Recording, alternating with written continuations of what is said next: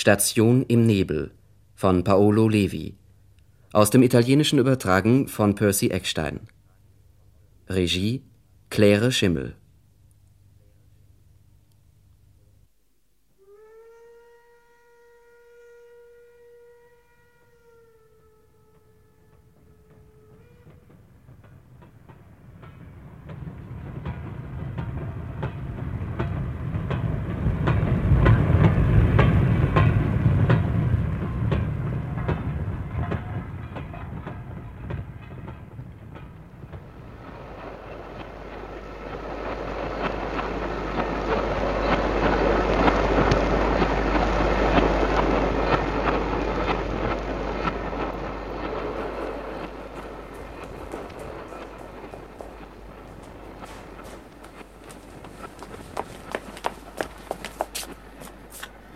Weg ist er.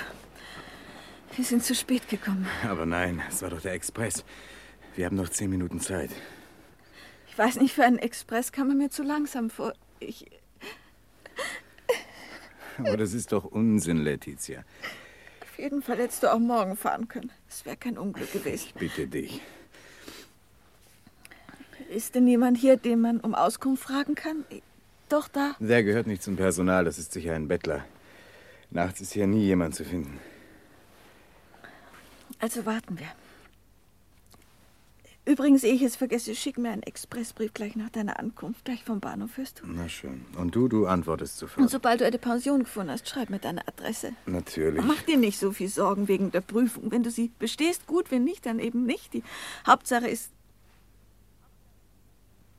du wirst doch manchmal an mich denken. Natürlich.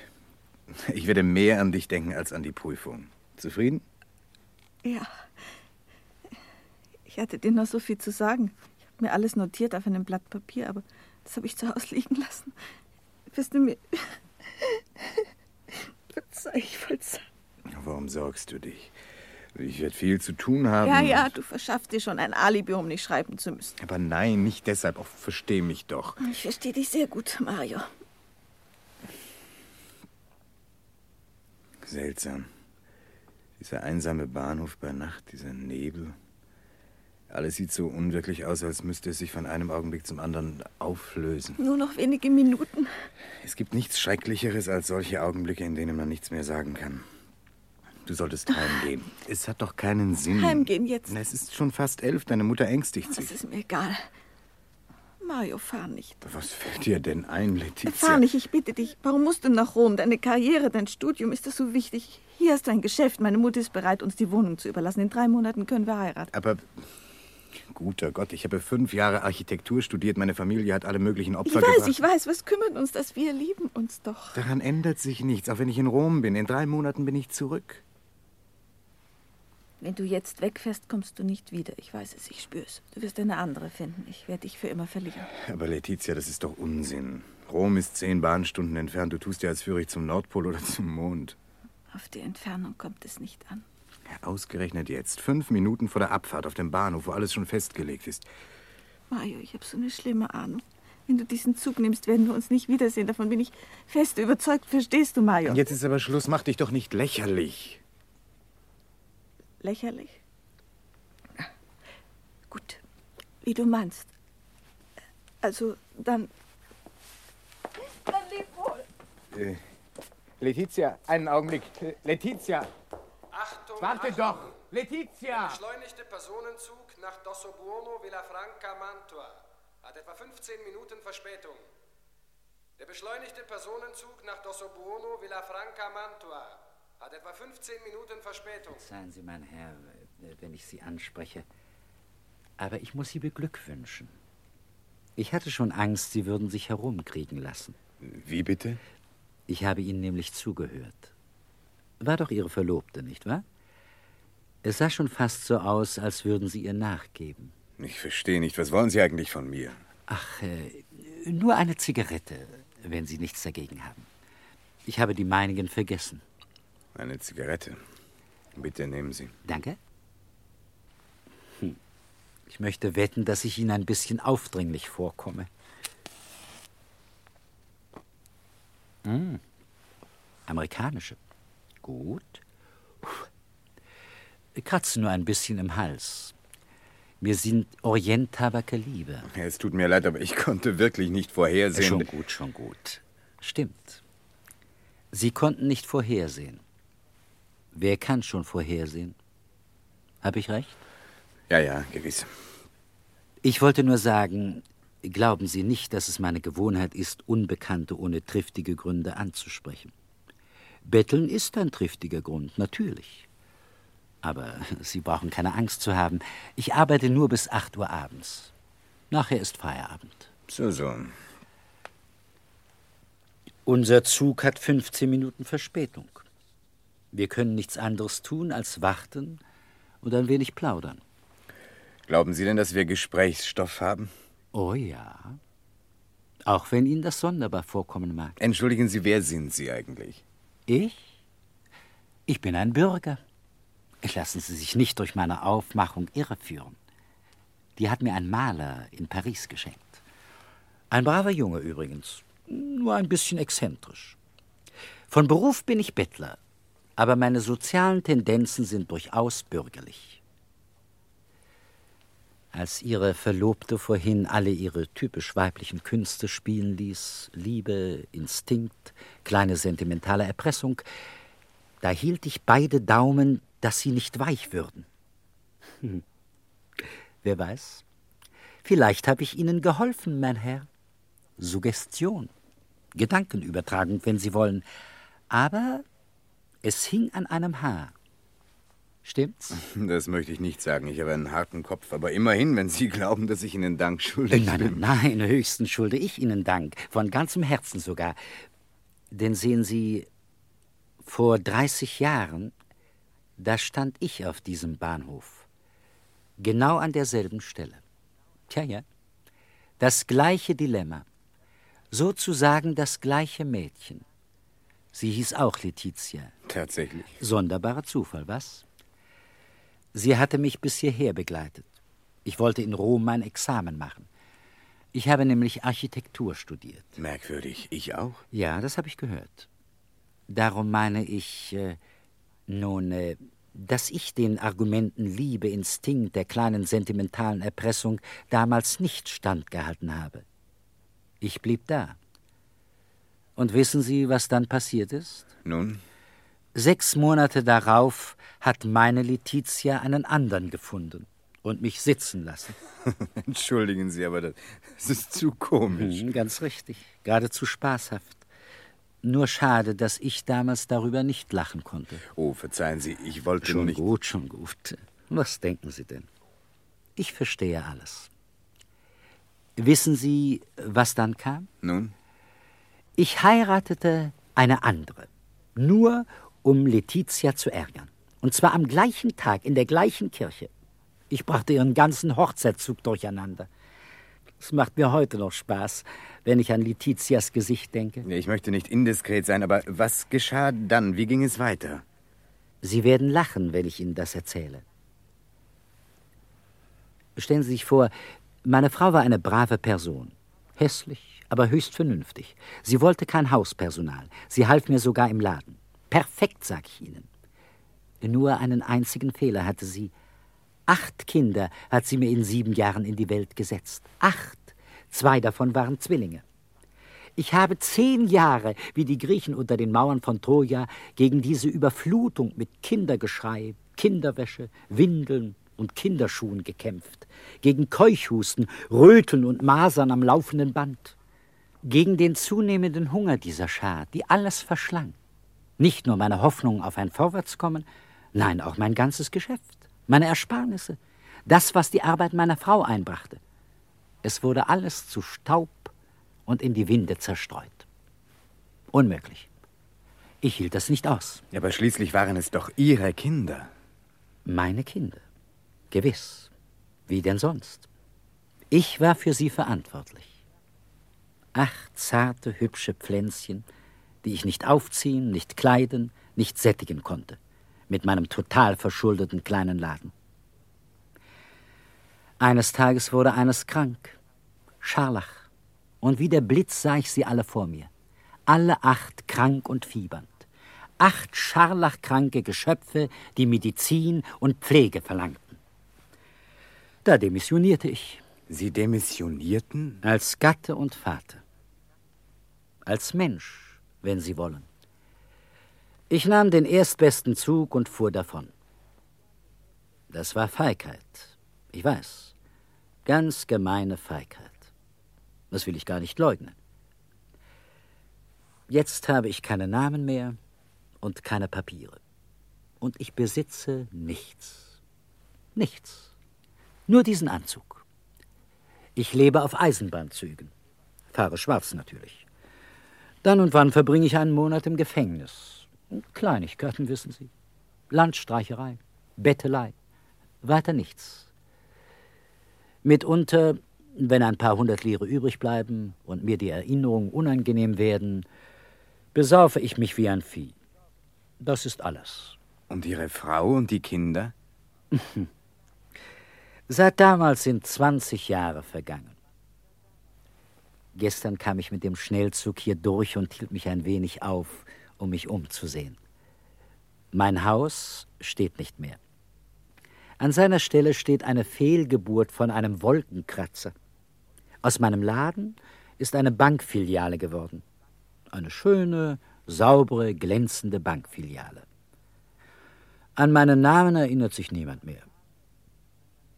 Übrigens, ich habe auch Letizia wiedergesehen. Dick. Und wie? Sie watschelt daher wie eine hinkende Gans. Hat sich schon deswegen gelohnt, hier Station zu machen? Wenn ich denke, dass ich ihretwegen seinerzeit hier geblieben bin, als ich vorhin zuhörte, wie Sie mit Ihrer Verlobten sprachen, hielt ich Ihnen die Daumen. Denken Sie daran, dass ich damals auf meine Letizia gehört habe, dass ich ihren Wunsch erfüllte. Ich blieb. Ich sagte mir, hier ist ein Mädchen, das mich liebt, eine Wohnung habe ich, ein Kurzwarengeschäft, also eine gewisse Sicherheit. Was sagten Sie eben, Kurzwarengeschäft? Mein Vater hatte ein Kurzwarengeschäft. Der meine auch, das ist aber sonderbar. Ich wollte Ihnen nur erzählen. Entschuldigen Sie, alles andere können Sie gehört haben, das aber nicht. Wer hat Ihnen gesagt, dass mein Vater Kurzwarenhändler ist?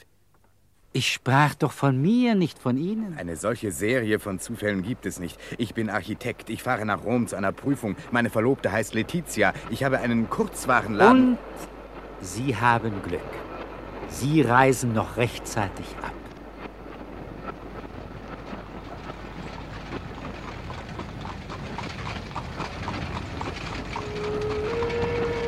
Da ist er ja, der Zug. Schnell, schnell, treiben Sie Ihre elenden Gäule an. Ja, zu spät.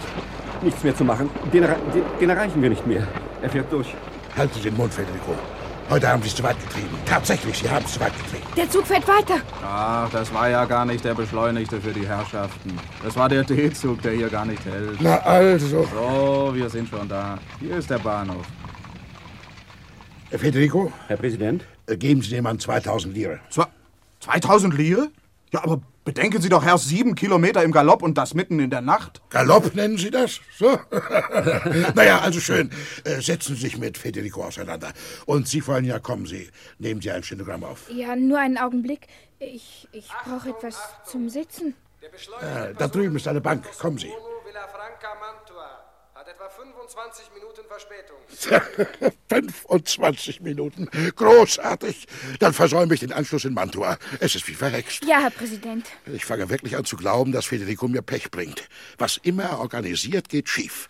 Erst fährt er das Auto in den Straßengraben, Zum Glück ist nichts passiert. das Flugzeug kann wegen des Nebels nicht starten und ein kleiner, elender, beschleunigter Personenzug, das einzige Verkehrsmittel in dieser gottverlassenen Gegend. Ach, da ist ja jemand. Hallo, mein Herr. Ja, Sie wünschen?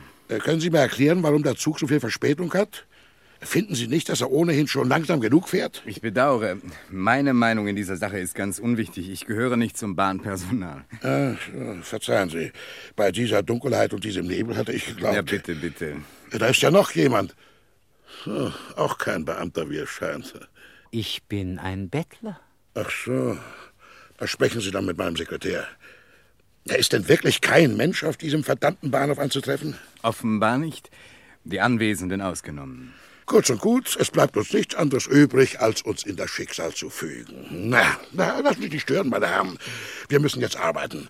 Äh, sind Sie bereit, Frau Janina? Jawohl, Herr Präsident. Ja.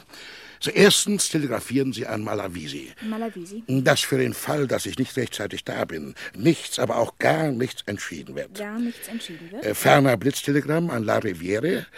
Erklären Sie alles in höchstens 30 Worten. Ja. Und verschieben Sie die Begegnung in Orly auf Samstag von drei bis halb vier. Von drei bis halb vier. Äh, Sorgen Sie für die Erneuerung des Flugbillets. Flugbillett? Guter Gott, wie mache ich das nur? Samstag ist doch in London alles geschlossen.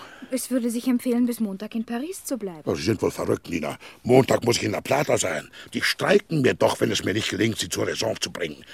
Wissen Sie, was das auf dem internationalen Markt bedeutet, wenn in meinen Minen gestreikt wird? Das muss unbedingt verhindert werden.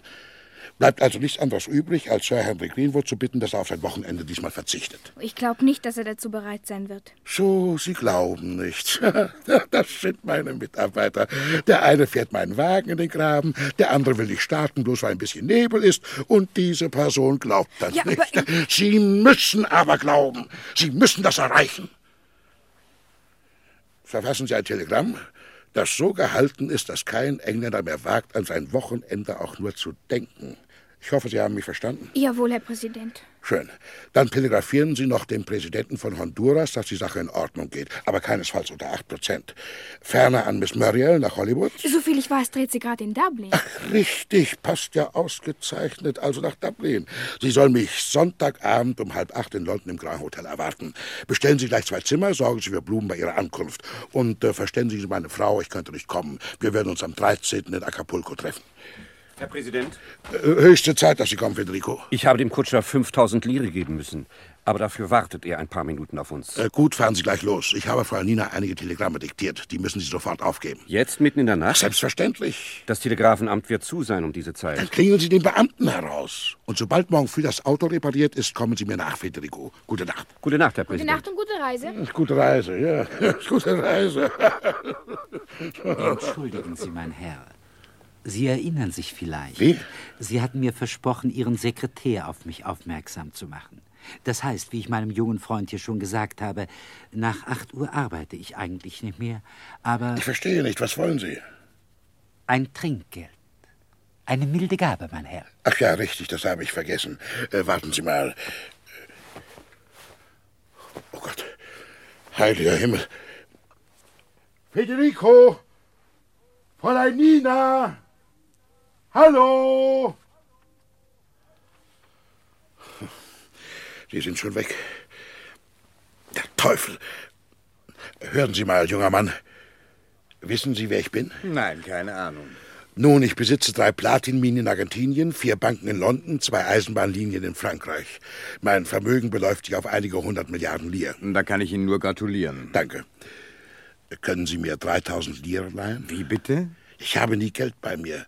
Heute sind mit der Reihe nach 20 unangenehme Zwischenfälle passiert. Meine Angestellten sind total verblödet und äh, die Trinkgelder im Zug, die, das Taxi in Rom. Aber ich bitte Sie, selbstverständlich. Werden Sie mit 3000 Lira auskommen? Bestimmt, ich bin ziemlich sparsam. Äh, geben Sie doch dem guten Mann hier auch etwas. Danke. Äh, Schreiben Sie mir Ihre Adresse auf. Morgen schicke ich Ihnen einen Scheck. Ich hoffe, Sie fahren auch nach Rom. Ja, machen Sie sich nur keine Sorgen. Einen Augenblick lang habe ich mich schon verloren geglaubt. Hören Sie, wenn ich mir es recht überlege, ist das wirklich komisch. Ja. Ich müsste das aufzeichnen für meinen Biografen. Ja, tatsächlich. Hunderte Milliarden. Mir war plötzlich, als wäre ich 20 Jahre jünger. Genauso habe ich angefangen, mit leeren Taschen und einem Gehirn voller Pläne. Schicksal. Wissen Sie, was ich als junger Mensch werden wollte? Dreimal dürfen Sie raten. Dichter. Ja. Dichter.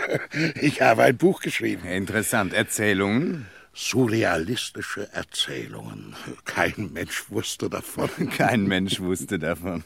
Ganz richtig. Das große Geheimnis, nicht wahr? Sozusagen der Haupttreffer in der Westentasche. Gewiss. Ich war damals ein Romantiker mit künstlerischen Ambitionen. Deshalb fuhr ich nach Paris. Schicksal.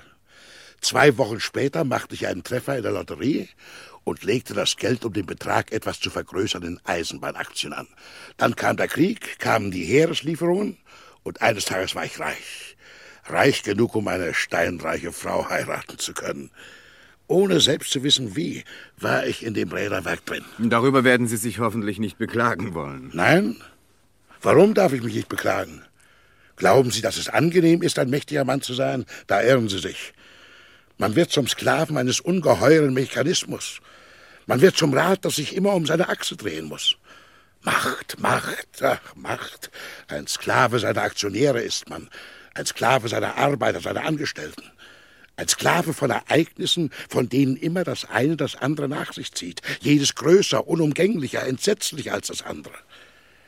Oder, oder sehen Sie nicht, wie die Welt unserer Macht entgleitet? Dass sie immer mehr und mehr von Apparaten regiert wird und unaufhaltsam ihrem moralischen Ruin zutreibt? Und warum das? Weil Männer wie ich sie dahin drängen. Aber auch wir werden geschoben. Wir können uns nicht widersetzen. Warum eigentlich nicht? Wenn Sie wollten, schließlich, Sie besitzen einige hundert Milliarden. Einige hundert Milliarden, die mir jede Laune gestatten, ja. Aber wenn ich den Versuch machen wollte, wieder zu einem Menschen zu werden, Sie werden in einem Jahr wie fortgeblasen. Und man steckte mich am Ende noch in ein Irrenhaus. Meine Macht gilt nur so lange, als ich meinem Götzen diene, ohne zu rebellieren. Keine Bewegung kann ich machen die dem ungeheuren Mechanismus zuwiderläuft. Verstehen Sie? Nicht eine Bewegung. Und einmal war ich ein Dichter, ein freier Mann wie Sie, frei wie dieser Bettler da. Ich konnte jeden beliebigen Zug nehmen, wenn ich es nur verstand, schwarz zu fahren. Ich bin gern bereit, mit Ihnen zu tauschen. Ach, Sie wissen gar nicht, was ich darum gäbe, Ihren abgerissenen Anzug tragen zu dürfen. Ein Maler vom Montparnasse hat ihn mir geschenkt. Ein Maler vom Montparnasse. Wenn ich Geld bei mir hätte, ich würde ihn auf der Stelle kaufen. Geben Sie mir Ihre Adresse. Die Sache ist gemacht. Meine Adresse? Haben Sie nicht gehört? Morgen in Rom, Samstag zwei Stunden in Paris, dann London, Montag in La Plata. Für 10.000 Lire können Sie als Draufgabe auch noch den Hunger von zwei Tagen haben. Hunger? Das wäre schön. Ich gebe Ihnen auch noch die Kälte der Nächte unter freiem Himmel dazu. Gemacht. Und, und Sie, Sie nehmen meinen Blutdruck. 190. Was bedeutet das? Man, Sie fragen, was das bedeutet? Schon diese Unwissenheit ist unbezahlbar. Sie können auch eine Liste meiner Krankheiten haben. Danke, geschenkt.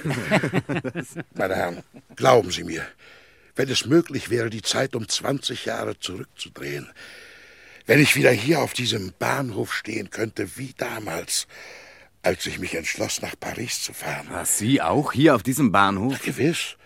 Warum erstaunt Sie das, junger Mann? Ich bin in dieser Gegend geboren. Und eines Abends, es war ein Abend wie heute. Ich erinnere mich ganz genau. Hören Sie mal, erzählen Sie mir jetzt nicht, dass Ihr Vater eine Kurzwarenhandlung besaß. Ganz richtig, mein Vater besaß eine Kurzwarenhandlung. Das ist doch nicht möglich. Verstehen Sie, das ist unmöglich. Absurd ist das, einfach lächerlich. fährt in wenigen Minuten auf Bahnsteig 2 ein. Der Schnellzug nach Bologna fährt in wenigen Minuten auf Bahnsteig 2 ein.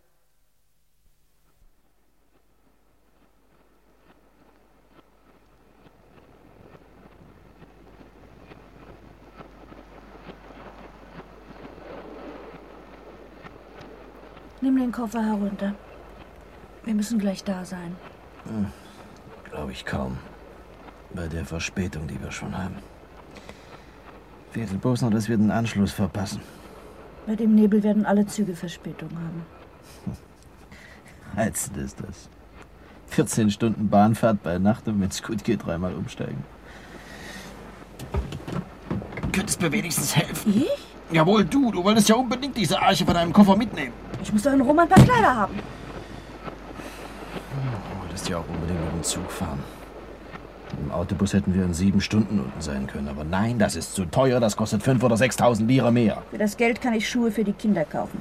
Na schön, ich habe ja auch nichts dagegen. Aber du zwingst mich auf diese Weise, die ganze Nacht wach zu bleiben. Der Zug ist halb leer. Du hättest dich ja hinlegen können. Ach, du weißt doch, dass ich im Zug nicht schlafen kann. Ich kann schlafen. um 5000 Lira zu sparen, zwingst du mich todmüde, um wie gerädert in Rom anzukommen. Weißt doch, was auf dem Spiel steht.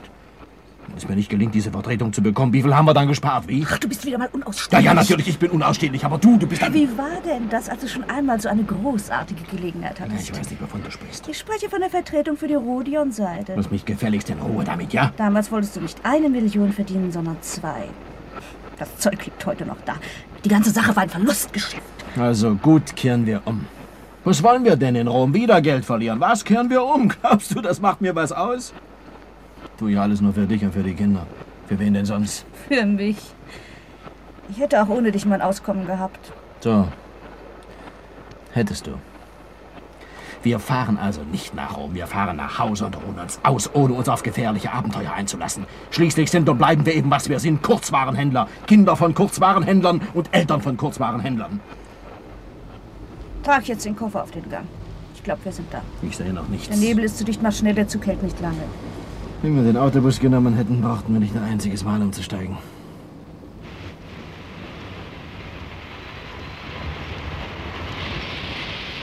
Mach schnell, der Zug fährt gleich wieder ab.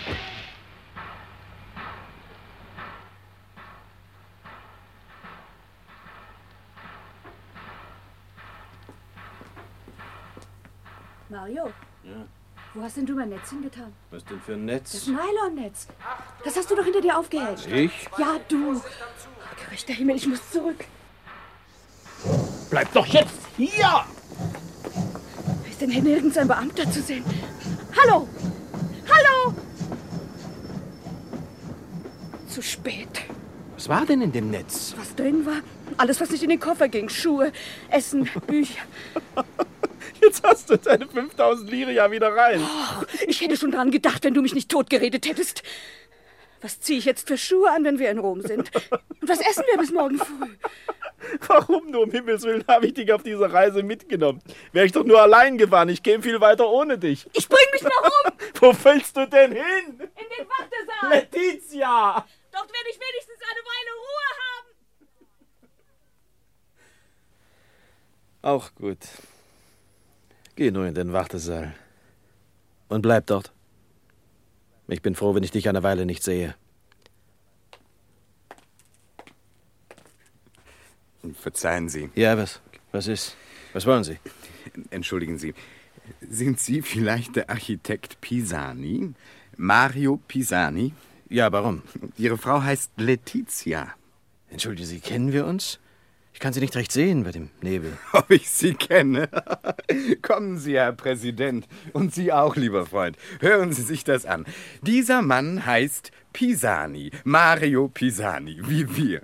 Mario Pisani? Junger Mann, halten ist Sie das möglich? Hören Sie zu und überzeugen Sie sich. Herr Pisani, sind Sie nicht vor 20 oder 25 oder 30 Jahren schon einmal hier auf diesem Bahnhof gewesen? Ja, ja. Und haben Sie da nicht eine wichtige Entscheidung getroffen? Hören Sie mal, was wollen Sie eigentlich von mir? Ich bitte Sie, antworten Sie mir. Die Sache ist wichtig. Welche Entscheidung haben Sie damals getroffen? Ja. Wenn Sie es genau wissen wollen.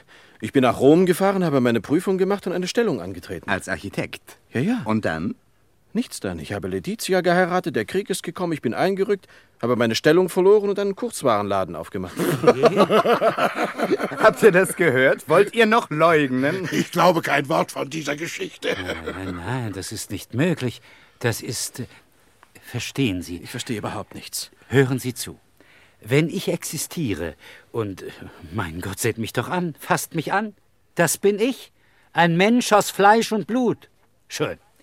Wenn ich aber existiere und der Bettler Mario Pisani bin, ein Mann von 57 Jahren, dann sind die beiden anderen hier Hirngespinste, Träume, unverwirklichte Möglichkeiten. Ihr alle drei seid Möglichkeiten. Möglichkeiten, die sich für mich in 20 oder 30 Jahren verwirklichen können.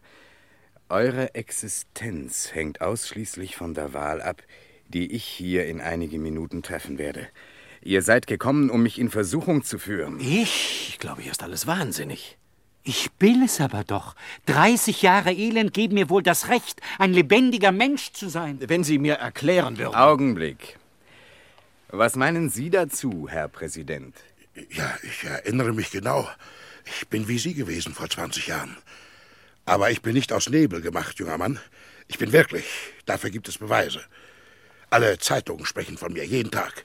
Hier meine Fotos und hier in der Zeitschrift steht ein Artikel. Bitte, da lesen Sie. Äh, Sehen Sie sich doch mal das Datum an. Das Datum? Wieso? Da steht es. 10. April 1979. Na und? Eine Nummer von gestern. Aber seid ihr denn alle verrückt?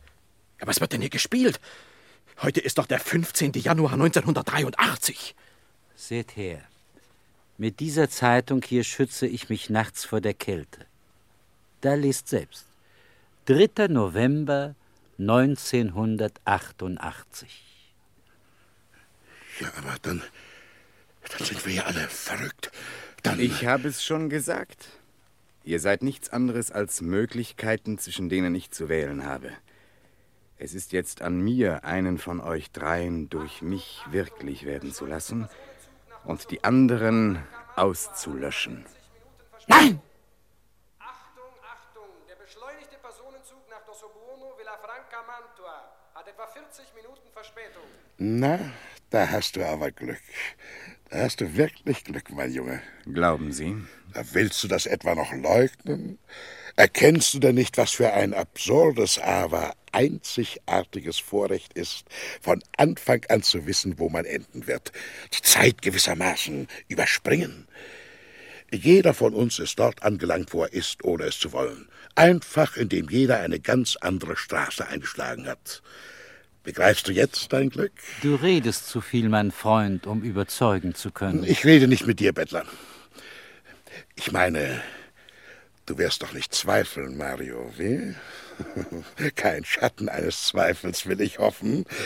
Das wäre nicht einmal absurd, das wäre lächerlich. Lächerlich? Schau uns doch an, wähle. Ich bin einer der mächtigsten Menschen der Welt. Du wirst doch nicht, doch, mir fehlen die Worte, du wirst doch nicht ernsthaft zwischen mir und einem kleinen Krämer schwanken. Na, hören Sie mal, ich bin ein achtbarer Bürger. Ich bin Kriegsteilnehmer. Achtbarer Bürger, Kriegsteilnehmer. Oder möchtest du etwa ein Vagabund werden, ein Kerl ohne Papiere mit ewig hungrigem Magen? Und wie ist das mit deinem Blutdruck, Chef? Ach, Unsinn, der hat mir nie ernsthafte Ungelegenheiten bereitet. Und das Räderwerk, das Räderwerk der Maschine, in dem du nichts weiter bist als ein nutzloses kleines Rädchen? Blödsinn, das war doch bloß ein Witz von mir. Hör mich an, Mario. Du wirst doch nicht etwa geglaubt haben, alle beneiden mich, machen mir den Hof, fürchten mich. Alle. Ist ja klar, dass ich in der Welt von heute mehr Macht besitze als zu ihrer Zeit Genghis Khan oder Napoleon? Sie haben Ihre Ansicht aber gründlich geändert. In ein paar Minuten. Das war doch vorhin nicht ernst gemeint. Und wer beklagt sich nicht über sein Leben? Hör mal, du wirst doch nicht einen der tragischsten Irrtümer der Geschichte begehen wollen. Wenn du nicht mich wählst, wird die Geschichte der Welt einen anderen Verlauf nehmen, verstehst du? Die Welt kann nicht auf mich verzichten. Darum habe ich das Recht zu sein. Aber lassen wir selbst die Welt. Was geht uns die im Grunde an? Es ist unser Leben, das ich verteidige. Das deine wie das meine. Der Rausch des Spiels, des Sieges. Aber du weißt nicht, du, du kannst es ja nicht wissen. In Buenos Aires habe ich ein Büro, so groß wie ein Marktplatz. Zehn Telefone, drei Fangschreiber. Was meinst du, wie es da täglich zugeht? Die Steel International Corporation steht auf 10.350. Kaufen Sie. Der Verkaufsindex ist um weitere 3,015 Prozent gesunken. Macht nichts, wir müssen den Markt stützen. Die Tendenz ist fallend. Der Umschwung kommt. Der Geschäftsträger von Uruguay möchte empfangen werden. Lass ihn warten. Liebst du mich? Weißt du das nicht? Gut, du bist entlassen. Kauf dir die Villa am Meer und erwarte mich morgen Abend. Tschüss. Ein Ferngespräch, Herr Präsident aus London. Verbinden Sie mit meinem zweiten Sekretär, ich habe keine Zeit. Gruppenarbeiter im Süden drohen mit Streik. Verhindern Sie ihn. Die Leute stellen zu hohe Ansprüche. Dann kaufen Sie die Gewerkschaftsführer. Die Abrüstungskonferenz ist an einem toten Punkt. Suchen Sie mir den Senator Parkinson. haben 16 Punkte eingezogen. Das Flugzeug ist Senator. Perkinson am Apparat drin. Der Kapitän der Yacht bittet um Befehle. Presseauszüge. Die Börsenagenten London. Das Diagramm der Plutonium. Das ist das wirkliche Leben, Mario. Der Mittelpunkt, der pulsierende Kern des Lebens, das durch deine Hände gleitet wie Spinnenfäden aus allen Winkeln der Welt. Mario, hast du daran gedacht, dass man in der zivilisierten Welt jede Befriedigung durch Geld oder Zeit mit Leiden, Reue, Schuldgefühl bezahlen muss? Mario, hör mich an. Ich will dir ein Geheimnis anvertrauen, Du hast ein Recht darauf. Nur fünf Menschen auf der ganzen Welt wissen davon. Mario, hast du je die Sirenen der Themsekähne gehört, wenn es Frühling wird? Mario, in meinen Bergwerken in den Anden ist Carnotit gefunden worden. Weißt du, was das bedeutet? Uran, die reichste Ader, die bisher entdeckt wurde.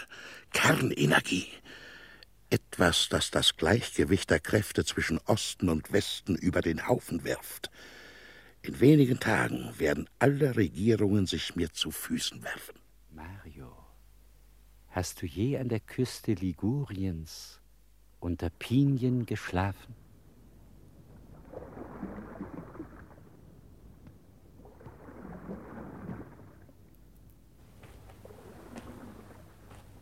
Wer ist da? Ist da jemand? Maurizio. Mario, du? Ich glaubte dich noch unter den Brücken an der Seine. Ich will den Winter im Süden verbringen. Auf irgendeiner Insel. Und du? Warst du in Russland? Von dort komme ich. Ich freue mich, dich wiederzusehen. Ich freue mich, deine Stimme zu hören. Na und äh, wie war's drüben? Wenn ich sagen wollte, dass ich einen großen Unterschied gefunden hätte, müsste ich lügen. Den Vagabunden geht es überall gleich. Ja, ja. Hast du eine Zigarette? Ah, da. Danke.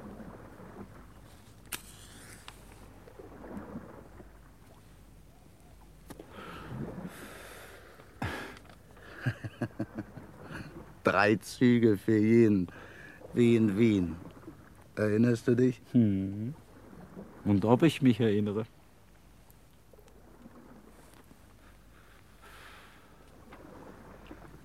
Schön diese Nacht, Maurizio. Ah. Eine herrliche Gegend. Diese Wärme vom Meer her. Und der Duft der Pinien. Und die Stille ringsum. Du findest sie überall. Hier, im Norden und in der Steppe. Aber sie ist nicht draußen, Mario. Sie ist in uns. Hm. Nur der Vagabund weiß noch, was Stille heißt. Tiere ohne Bewusstsein, Mario. Ohne jedes Verantwortungsgefühl. Hattest du was gesagt, Krämer? Ich spreche nicht mit Ihnen, wir gehören zwei verschiedenen Welten an. Aber du, Mario, wirst mich verstehen. Hör auf mich, Mario. Triff keine übereilten Entscheidungen. Ich? In fünf Minuten wird der Zug da sein. In fünf Minuten wird der Zug da sein und dann wirst du dich entscheiden müssen. Hör mich an. Ich habe nie an mein Glück und nie an den Sinn meines Lebens geglaubt. Ich bin Kurzwarenhändler, ich war das Kind von Kurzwarenhändlern und werde der Vater von Kurzwarenhändlern sein. Aber heute Abend, nachdem ich diese beiden hier gesehen habe, habe ich mein Glück zum ersten Mal begriffen. Ich bin kein Tier und bin kein Rad in einem riesigen Räderwerk. Ich bin ein Mensch. Ich habe eine Gefährtin. Sie ist keine ideale Frau, aber wenn schon. Und ich habe drei Kinder. Sie sind unverschämt schlecht erzogen, immer dreckig. Es ist einfach nicht möglich, sie in Ordnung zu halten. Aber die eigentliche Wärme, Mario, kommt von den Kindern. Du kannst dich nicht entscheiden, bevor du sie kennengelernt hast.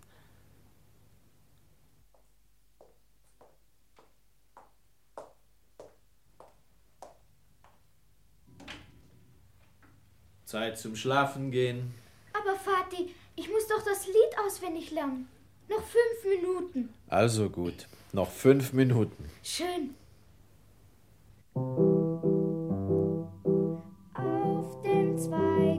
Hoch dort oben hängen Früchte rot und dicht. Hab mich ganz emporgehoben, doch erreicht hab ich sie nicht. Sag mal, Vati, geht ihr heute Abend aus? Heute Abend? Bestimmt nicht. Das ist schön. Warum denn? Ich mag nicht allein bleiben, wenn es dunkel ist. Allein? Aber Giovanna ist doch da und Carlo. Und die Katze. Och, die Katze. Wenn ich größer bin, werde ich nie fortgehen. Und Giovanna und Carlo auch nicht. Ach, in ein paar Jahren wirst du ganz anders denken. Papi, warum soll ich denn fortgehen? Weil es draußen so viele Dinge gibt, die schöner sind. Das wirst du schon noch sehen. Was denn zum Beispiel? Eine Menge Dinge. Das kann ich dir jetzt nicht so sagen. Dann sag mir wenigstens eines. Zum Beispiel. Tja, so im Augenblick. Zum Beispiel. Nichts gibt es, Mario. Nichts.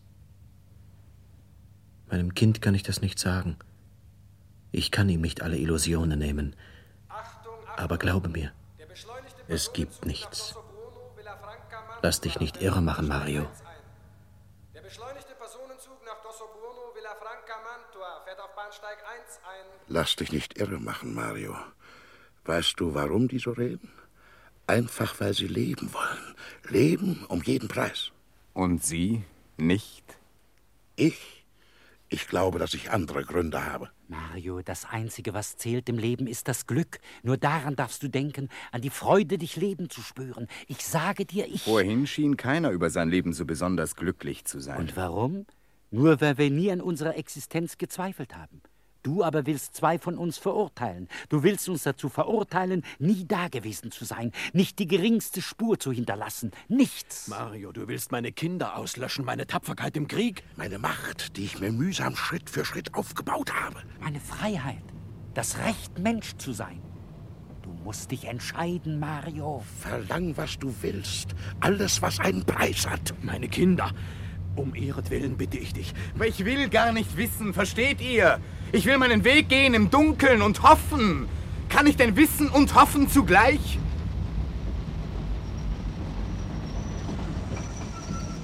Versteht ihr mich? Habt ihr begriffen, warum ich nicht kann? Antwortet doch. Wo seid ihr? War das alles ein Spuk? Ich sehe euch nicht mehr.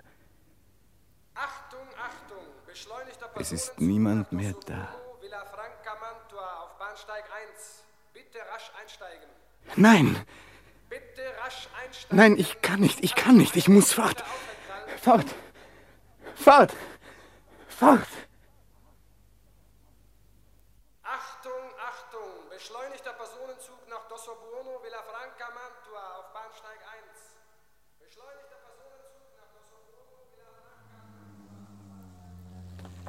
Halt! Halt! Hey, sind Sie verrückt geworden?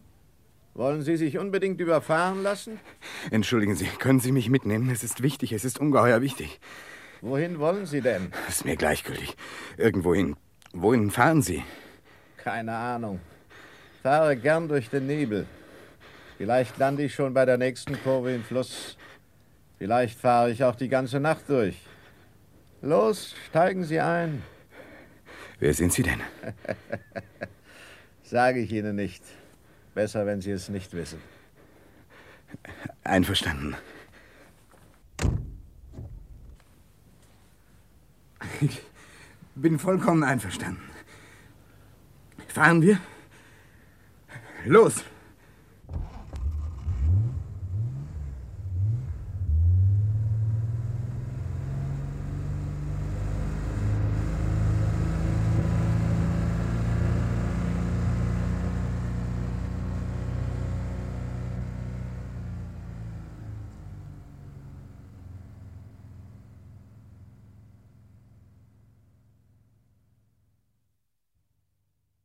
Station im Nebel von Paolo Levi. Aus dem Italienischen übertragen von Percy Eckstein. Die Rollen und ihre Sprecher waren Letizia Edith Herdegen, Mario Wolfgang Kieling, Vagabund Walter Blum, Industrieller Hans Mahnke, Kaufmann Fred C. Siebeck, Frau des Kaufmanns Ortrud Bechler, Lautsprecher Klaus Höhne, Bauer Charles Wirz, Sekretär Kurt Norgall, Sekretärin Maria Häusler, Maurizio Hans-Helmut Dickow, Ein Fremder Ludwig Anschütz. Ferner wirkten mit Peter H. Schwert, Alice Pezzina, Elfi Heilig, Fred Göbel, Charlotte Kunze, Karl Grützmann, Charlotte Rodigast und Irene Hoffmann. Ton und Schnitt Walter Just und Ingeborg Hasse. Regie Claire Schimmel